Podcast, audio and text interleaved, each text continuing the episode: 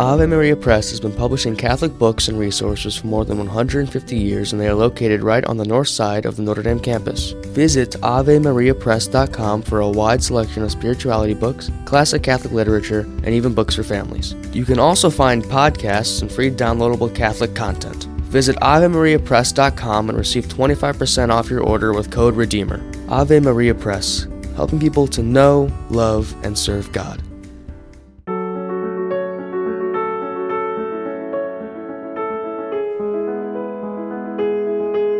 Church Life Today is a production of Spoke Street Media and the McGrath Institute for Church Life at the University of Notre Dame, and is brought to you in part by Notre Dame Federal Credit Union and our listeners.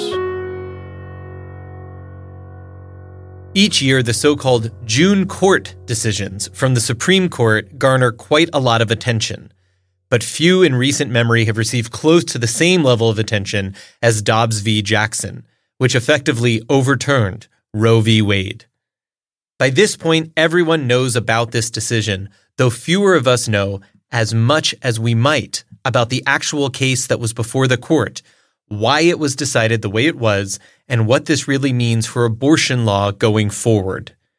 To help us grow in our understanding of what has taken place and what is coming next, or what's not coming next, I am happy to welcome back to the show Professor Rick Garnett of the Notre Dame Law School, who has become our show's resident expert on the Supreme Court and especially cases relating to religious liberty. While Dobbs was not a religious liberty case, a number of other cases on which the court ruled in the summer of 2022 were. To give due time to all these cases, my conversation with Professor Garnett will span two episodes. In this first episode, we focus on Dobbs. Then, in the next one, we'll talk about several religious liberty cases. A little more about my guest, who has joined me several times before. In addition to being a professor of law here at Notre Dame, Rick Garnett is also the founding director of the program on church, state, and society in the Notre Dame Law School, as well as a fellow of the school's Religious Liberty Initiative. He has published widely, and some of his recent articles on the Supreme Court decisions have appeared in the Wall Street Journal, Bloomberg Law, City Journal, and the Daily News. As for me, I'm Leonard DiLorenzo. This is Church Life Today, a production of the McGrath Institute for Church Life and the Spoke Street Media Network. I'm glad you're here. Rick, welcome to the show. Thanks so much for having me on, Lenny. So, Rick, Dobbs v. Jackson, this is the case that grabbed the headlines this summer and the one that effectively reversed Roe v. Wade. I doubt anyone is unaware of the result of the court's review of the case by this point, but I suspect that many of us might need some help to understand what was involved in this particular case and why it ultimately amounted to a decision regarding Roe. Would you tell us about this case beyond what we tend to hear in the headlines? Sure. So, Mississippi enacted a regulation of abortion and prohibited most abortions after 15 weeks of gestation. Now, that law is inconsistent with the Supreme Court's earlier precedents, including this case called Planned Parenthood versus Casey, which itself was an interpretation of the 1973 case Roe versus Wade. So everybody knew, I think, that Mississippi's law was inconsistent with those cases. And the lower courts, you know, as you'd expect, they said, well, Mississippi's law is uh, invalid because it runs against those Supreme Court cases. And once the Supreme Court decided to take the case, it seemed pretty clear to a lot of us that the reason they took the case was to decide whether or not the Roe versus Wade and Casey versus Planned Parenthood system should continue. There was some discussion about whether you could allow Mississippi's law while still keeping Roe versus Wade, and Chief Justice Roberts adopted that position mm-hmm. in the Dobbs case. But most observers, and also the parties on both sides of the case, they made it very clear to the justices that the way they saw it was either Roe and Casey stand or Roe and Casey go. If you want to uphold the Mississippi law, again, the 15 week ban, you're going to have to uh, invalidate Roe and Casey. And so that's what the justices have done. They they ruled in Dobbs. Six of the justices agreed that the Mississippi law was okay. Five of the justices said explicitly that Roe and Casey were wrong the day they were decided, and that although usually the court defers to past precedents even when they might be disputed, that in this case it was appropriate to overrule those cases. And the result of that it's not that abortion is banned in in in a lot of states, the law of abortion doesn't change at all. California right. doesn't change at all. Right. What the effect of the decision is is to say, states, Congress, if you want to, you can now legislate on this question. Mm. And so some states uh, already have. Mm-hmm. Some states will have stricter regulations on, on abortion than others. You know, New York probably won't change its law at all. Right. Remains to be seen what Indiana will do. But the the upshot of Dobbs is again, it's uh, contrary to what some commentators said. It, it's it's not a ban on abortion. It's a return of the abortion question mm. to the political debate. And you know, one possibility is that we get kind of a patchwork in the United States, which could be kind of unstable. Right. Another possibility, although I don't think it's likely to be honest, is that we get kind of an equilibrium sort of like what exists in Europe, where you know Europe has much more restrictive abortion laws than we do. America's abortion laws were more permissive than most places in the world. That you know, public opinion in the country tends to be in favor of some abortions early, but against abortions late. This new decision, Dobbs, would permit that to come into practice. But I, I suspect that what's more likely is we'll get the the patchwork. The patchwork. Yeah. Are there any states that don't have any laws at all? And what happens if a state doesn't have a law on the books? Is abortion permissible? Is it non-permissible? Yeah, it's an interesting question. I, I, I don't believe there's any state that doesn't have some law on the books. The wrinkle here is that or a footnote to what I just said is that what some states had, they had laws in place that said something to the effect of if Roe versus Wade is ever overturned, uh-huh. we want to bring back our regulations. I see. So what's happening in some states right now, since the Dobbs case happened, is that there's been some fighting about what what does it mean to bring back these old laws. Mm. But a state like Virginia, New York, Illinois, California, they have very permissive abortion um, regulation systems, and those those are untouched right. by this. Yeah. I'm sort of curious about Chief Justice Roberts here. If you could, uh, maybe this is a little bit of too specific and too particular, but I'm curious about it. What was his argument for trying to just make a decision on the Mississippi case and not have this touch Casey and Roe?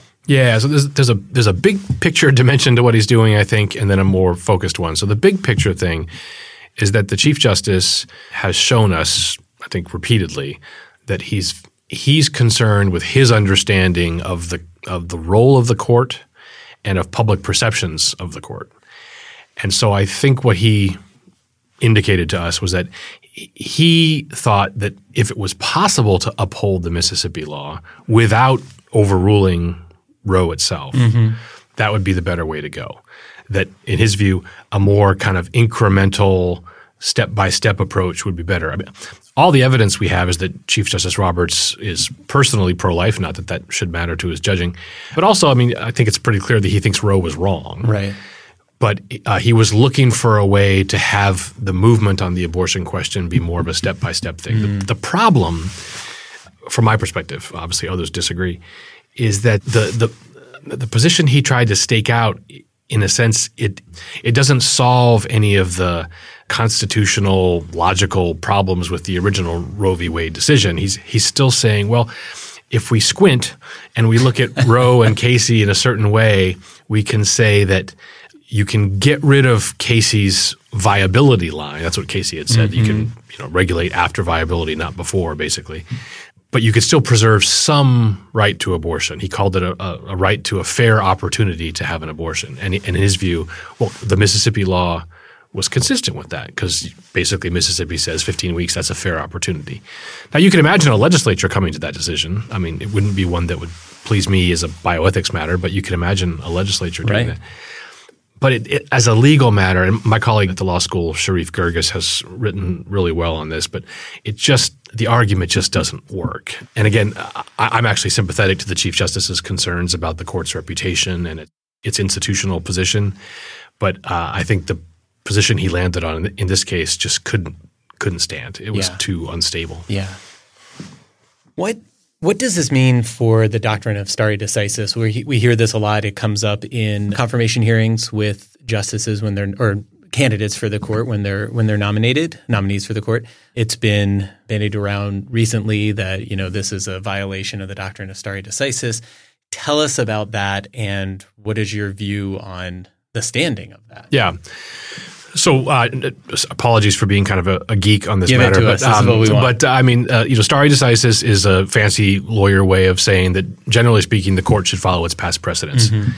And there's a lot of good reasons for that rule. Uh, you want stability, you want predictability. People need to be able to organize their affairs. You don't want Supreme Court doctrines swinging back and forth with the composition of the court.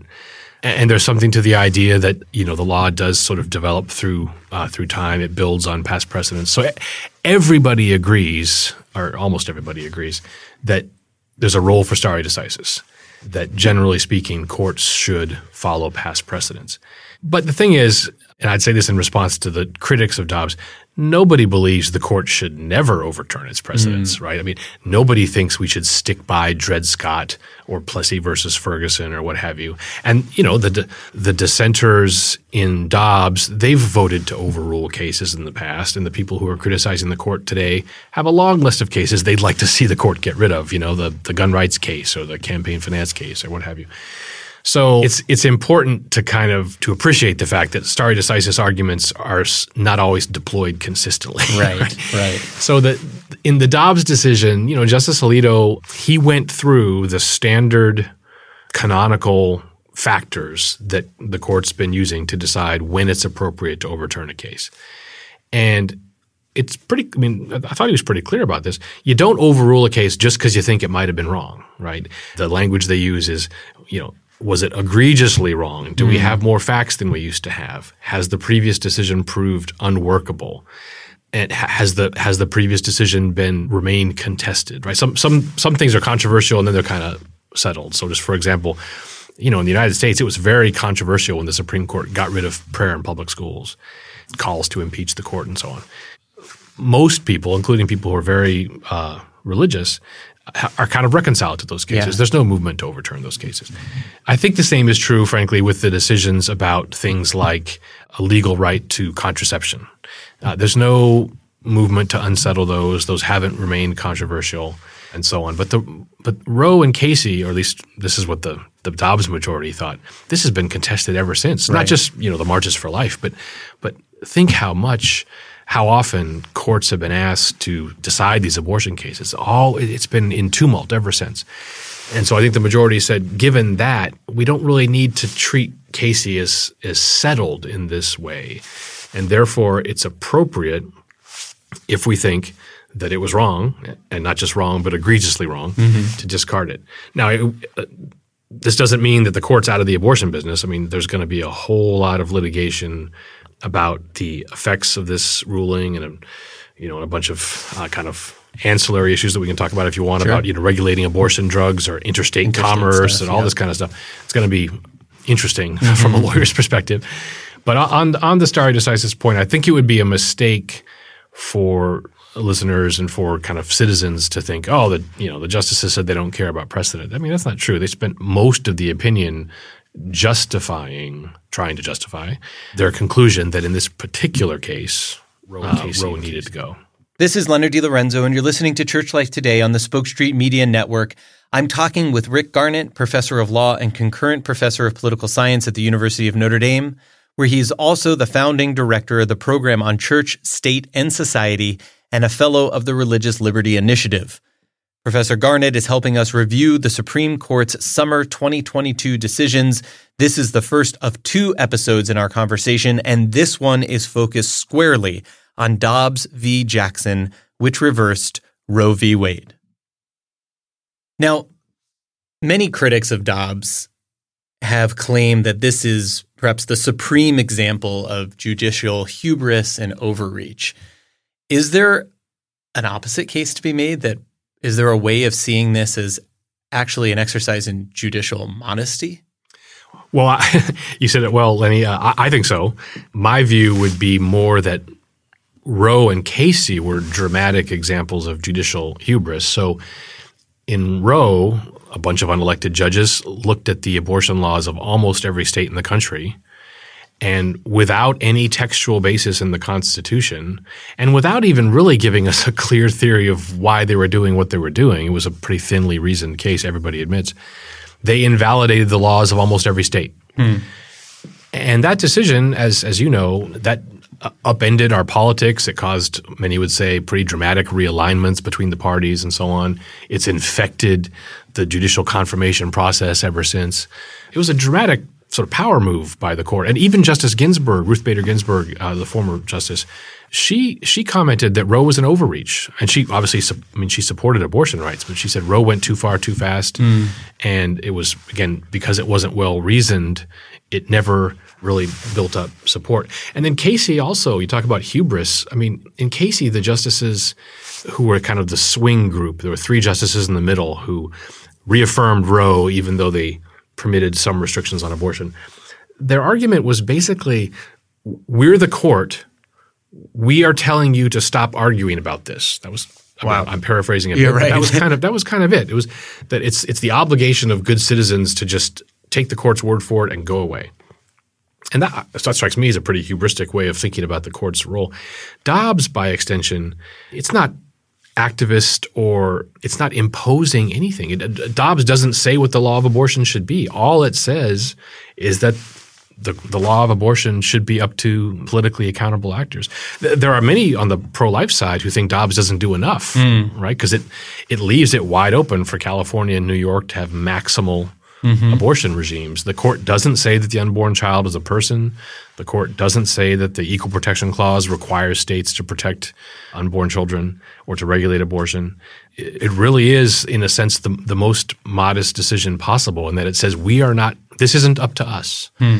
We weren't elected. The Constitution doesn't speak to this. Obviously, there are some times when the court has to, in a sense, impose its will on democracy because you know we have a Bill of Rights and we've we've removed some things from politics. We're not going to have votes on whether you know you can get rid of the freedom of speech or not. That's in the Constitution.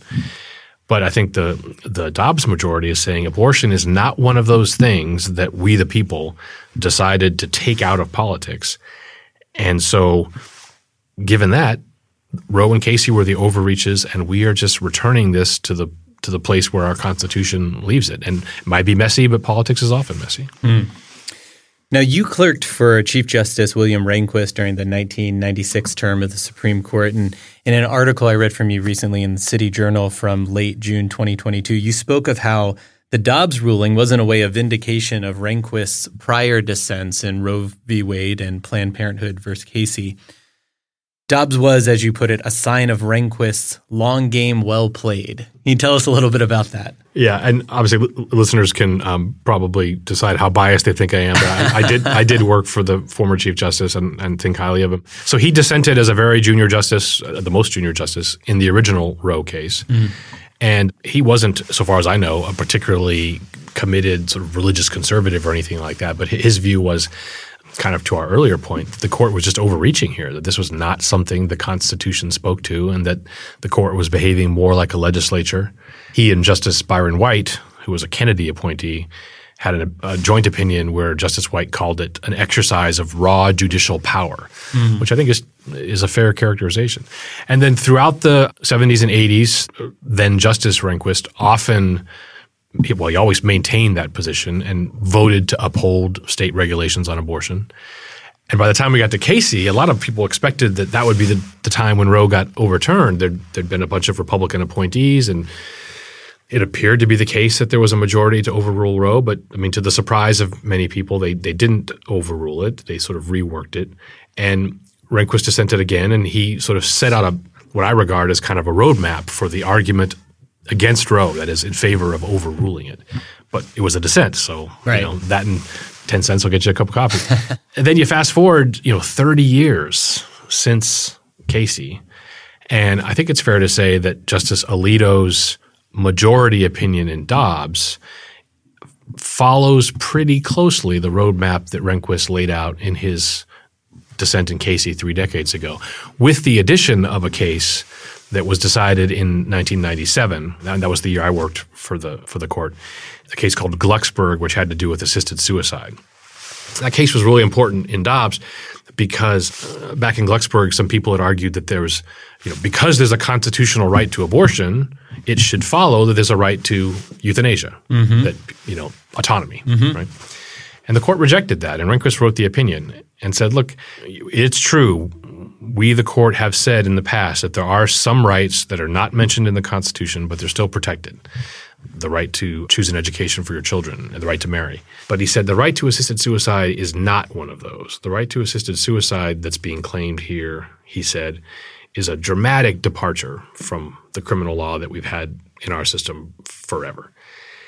That opinion, again, about a different issue, but Justice Alito used that, reclaimed it, and said the same thing is true here. That mm. just as in Glucksberg, there wasn't a tradition of, of, of a right to assisted suicide it turns out when you look at the history that you know there was no nobody ever thought there was a right to abortion before Roe versus Wade created it, and so yeah, between his dissents in the abortion cases and his majority opinion in the assisted suicide case, I think you can kind of look back and see that oh you know the late Chief Justice sort of supplied all the building blocks for the opinion mm-hmm. that this new majority handed down. You mentioned with former Chief Justice Rehnquist that, as far as you know, th- he wasn't a religious conservative. It wasn't fueled by a firm religious conviction, his opinion on this case. The original dissenter, you could say, to Roe v. Wade.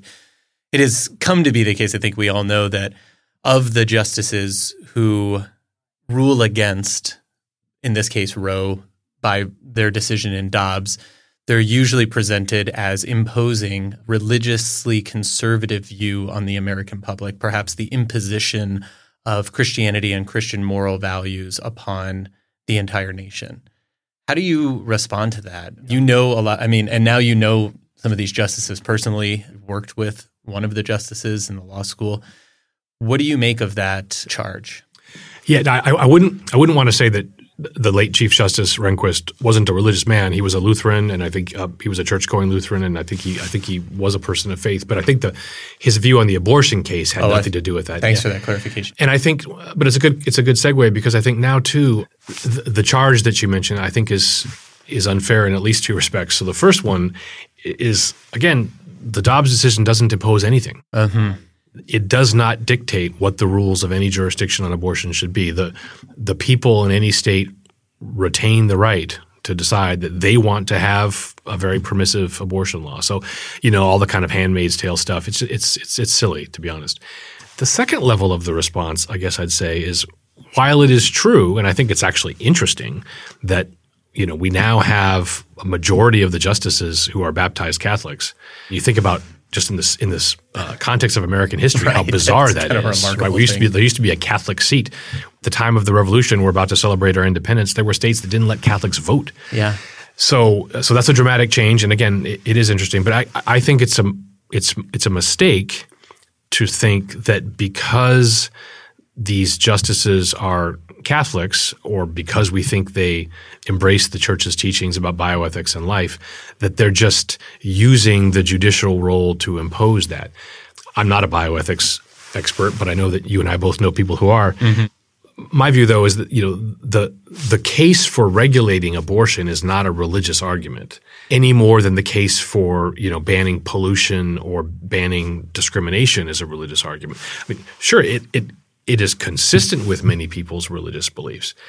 But nobody is saying that the reason we should regulate abortion is because you know, of this particular religious text or this particular revelation or this particular religious teaching. There are the arguments about human dignity and equality and fetal development. Mm-hmm. Those are no more religious than the arguments that underlie arguments for the minimum wage. So I, I feel like sometimes the critics of the abortion decision, I, wonder if they've thought about the implications of their argument. I mean, do they really want to say that you can't have any policies that rest on moral arguments? Because that's going to sweep out a lot of our sort of social safety net, uh, our environmental regulation, our anti discrimination law. All of those rest on moral premises. They're not coming from religious authorities as dogma, but they are coming from premises about you know the the equal dignity of every human person. Mm. And I don't think that people who oppose abortion should feel at all kind of uncomfortable or apologetic about about that fact. But the legal question has nothing to do with that. The legal question is not is abortion right or is abortion wrong? It's did the Constitution remove the abortion regulation question from politics? And all that Dobbs says is no, it didn't. Go to it. Right. This is Leonard DiLorenzo. You're listening to Church Life Today on the Spoke Street Media Network. My guest is Rick Garnett, professor of law and concurrent professor of political science at the University of Notre Dame. He's also the founding director of the program on church, state, and society and a fellow of the Religious Liberty Initiative. Together, we're talking about the Supreme Court's summer 2022 decisions. We're beginning in this first of two episodes by focusing on Dobbs v. Jackson, which reversed Roe v. Wade. Now, Rick, there's been some talk of other rulings that perhaps may be challenged now that the court has previously decided on. One that would come to the fore perhaps is Obergefell v. Hodges, in which the court held that the 14th Amendment requires states to license and recognize same sex marriage. Do you think rulings like that are now more likely to be revisited? I think they're not, but it's it's a fair point for critics to say that Roe versus Wade rested on or assertedly rested on a theory that's similar to the theory that was underlying some of these other cases. So Griswold about the right to contraception, Pierce versus Society of Sisters about the right to educate your kids in a private school, Obergefell, the same-sex marriage case. So, so there is a connection. That's that's a fair point. The things that should be said in response, I think, are first the the majority in Dobbs, as it's overruling Roe, explicitly states we don't think, and we're not saying that those other cases should be called into question. Mm. So there's no green light for any lower court to change anything about those rulings. And Justice Kavanaugh wrote a concurring opinion where he was even more kind of direct on this point that you know those cases aren't touched by this. Mm. Some of the talk has been as a result of uh, Justice Thomas's concurring opinion, where what what he said, and this is consistent with kind of a broader jurisprudential view that he has and that he's discussed in a lot of contexts but it's been misunderstood. He he didn't say that the results in these other cases you're talking about should all go. But he does have a view that the particular legal theory, it's called substantive due process, that a lot of those cases rested on is unsound. He, he does believe that the Constitution protects some um, what we call unenumerated rights. That is, he thinks there are some rights that are protected even though they're not mentioned specifically in the Constitution. So he's firmly committed, for example, to the court's decision saying that you know state governments are not allowed to prohibit marriage between persons of different races, for example. But he has a different theory about where those rights come from in the Constitution, a different clause. It's kind of a technical, again, law geeky issue. But I think a lot of the press coverage made it sound like Justice Thomas says he wants to reverse all those cases, which again was was inaccurate. He, he did say he wanted to re-theorize all those cases, mm-hmm. and it might well be that some of them come out differently in his view. But if you go back to the Dobbs majority and remember our discussion about stare decisis, one of the considerations that the court was very explicit on is just because you think a case is wrong, yeah. you don't necessarily overrule it if it's been settled. And another factor, which I didn't mention before, I should have, is the court has said if what they call reliance interests. If if a lot of people have invested and relied on a particular decision, you don't then pull the rug out from under by you know resetting things. Mm-hmm. The, now the court didn't think that was true of Roe, but so speaking with a focus on the Obergefell case, which a lot of people have been talking about, it seems to me that it's really clear from the majority that the reliance interests inquiry would come out pretty differently mm. with respect to that case. And, and then another point is just the political reality is that there actually isn't any. Unlike with Roe, we've had you know marches for life every year for 50 years almost. People disagree about the Obergefell decision, but there doesn't seem to be any sustained you know political interest in in, in undoing it. So I guess just to circle back, I do think it's fair for some critics to say, hey, you know, when you overrule Roe and Casey, you are calling into question, at least in theory, some other cases that were similarly reasoned.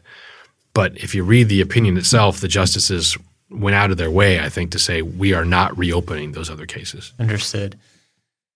To go back to Roe, I think you've said here, and, and the, the majority opinion held that this was not just wrongly decided, but egregious in its decision. Do you have or have you heard the best possible defense of Roe? Uh, so, Roe itself, even by folks who support abortion rights, is is rarely defended on its on its own reasoning because okay. the way Roe proceeded was, and you know, it was a, a different time, but they invoked a kind of uh, a capacious idea of a right to privacy, and then they said the doctor-patient relationship comes under that, and it was very much a function of that was the theory was it was very much about the, the privacy of the doctor-patient relationship. It's uh interesting.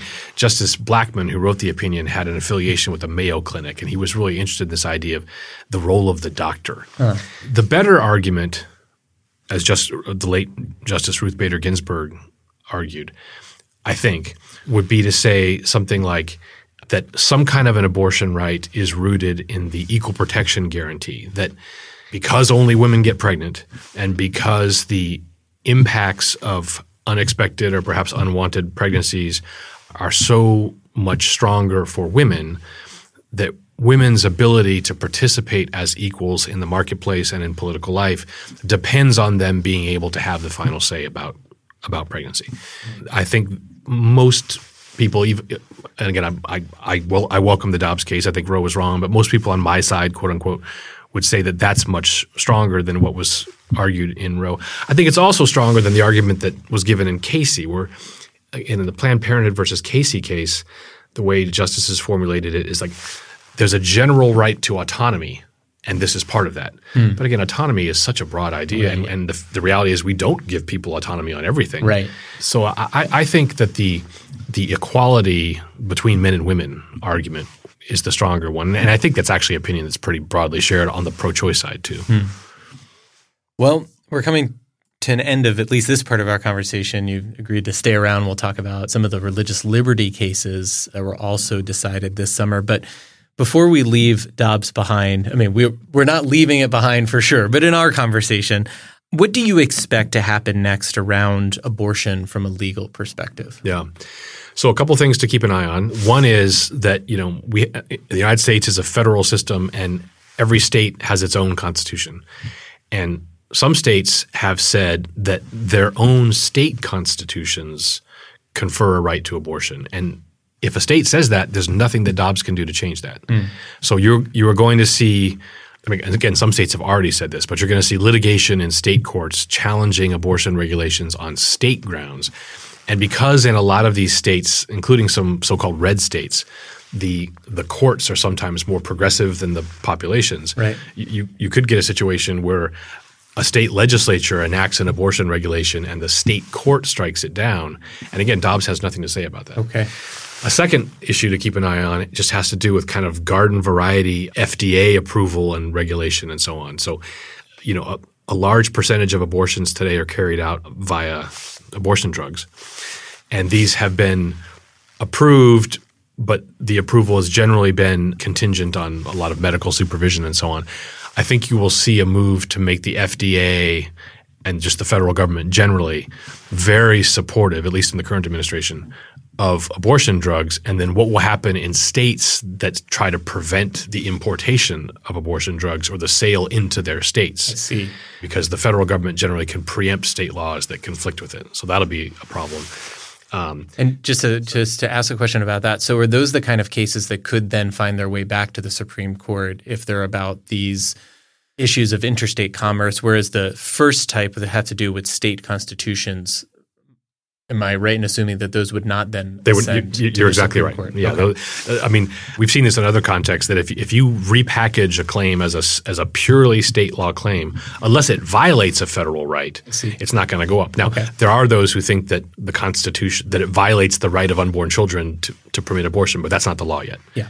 So, and there's the drug thing, and the the third thing I would just urge people to be following is you know the federal government spends a lot of money, including on healthcare, and it attaches conditions to the money that it spends, to the grants that it gives, to the research contracts that it gives, to, to Medicaid, mm-hmm. and so I and that gives the government a lot of leverage.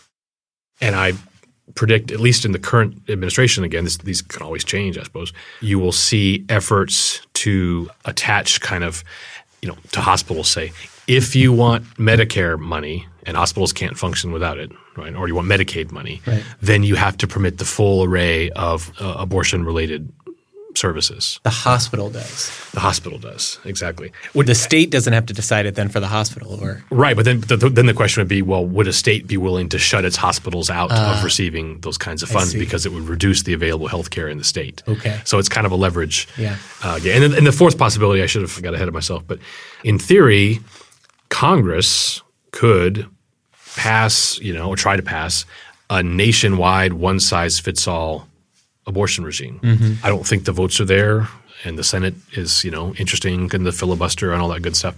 But but the the Democrats in the House of Representatives have passed a law that would have required every state allow abortions very liberally, like very late into the term, and to provide public funding and to remove conscience clauses and all that.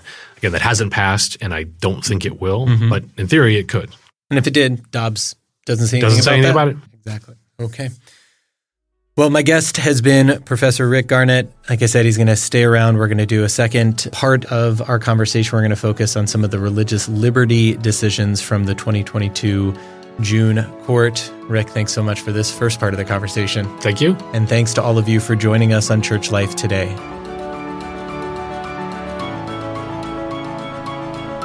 Church Life Today is a production of Spoke Street Media and the McGrath Institute for Church Life at the University of Notre Dame, and is brought to you in part by Notre Dame FCU and our listeners.